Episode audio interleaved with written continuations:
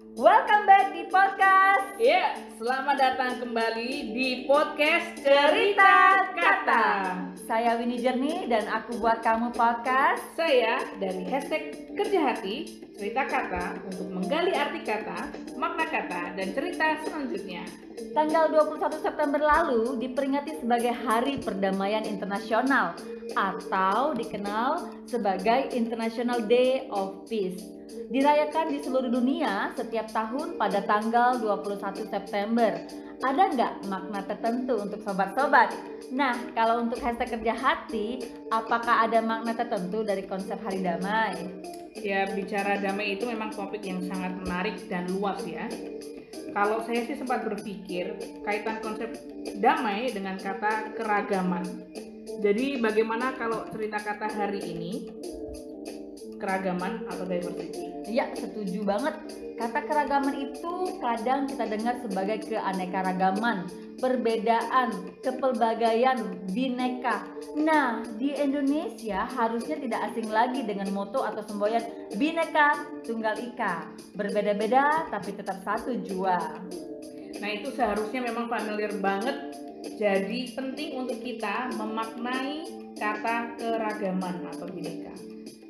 Kata neka dalam bahasa Sanskerta berarti macam dan menja- menjadi pembentuk kata aneka dalam bahasa Indonesia. Kata tunggal berarti satu. Kata ika juga berarti satu itu. Jadi secara harafiah kata bineka tunggal ika diterjemahkan sebagai beraneka satu itu yang bermakna tet- meskipun beraneka ragam tetap satu juga.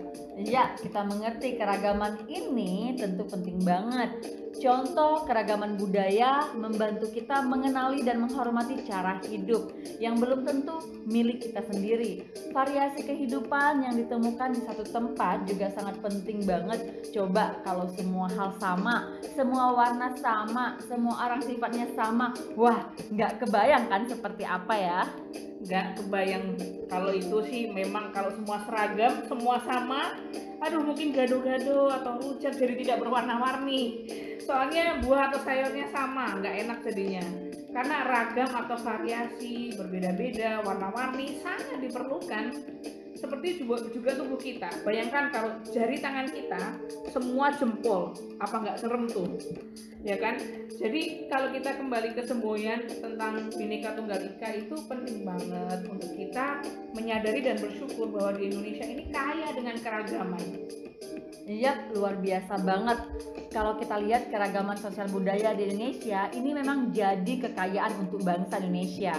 Dan kita harus sama-sama tetap jaga kesatuan di antara keragaman ini. Semboyan Bhinneka Tunggal Ika harus terus menjadi semangat persatuan dan kesatuan bangsa dan negara kesatuan Republik Indonesia yang terdiri atas keanekaragaman budaya, bahasa daerah, ras, suku bangsa, agama, dan kepercayaan. Ya, mari hargai perbedaan, keanekaragaman atau keragaman itu. Eh, sahabat Mini Jurni dan aku buat kamu podcast, juga sahabat kerja hati. Sampai jumpa lagi di podcast Cerita Kata. Sampai yang berikutnya ya. Stay safe.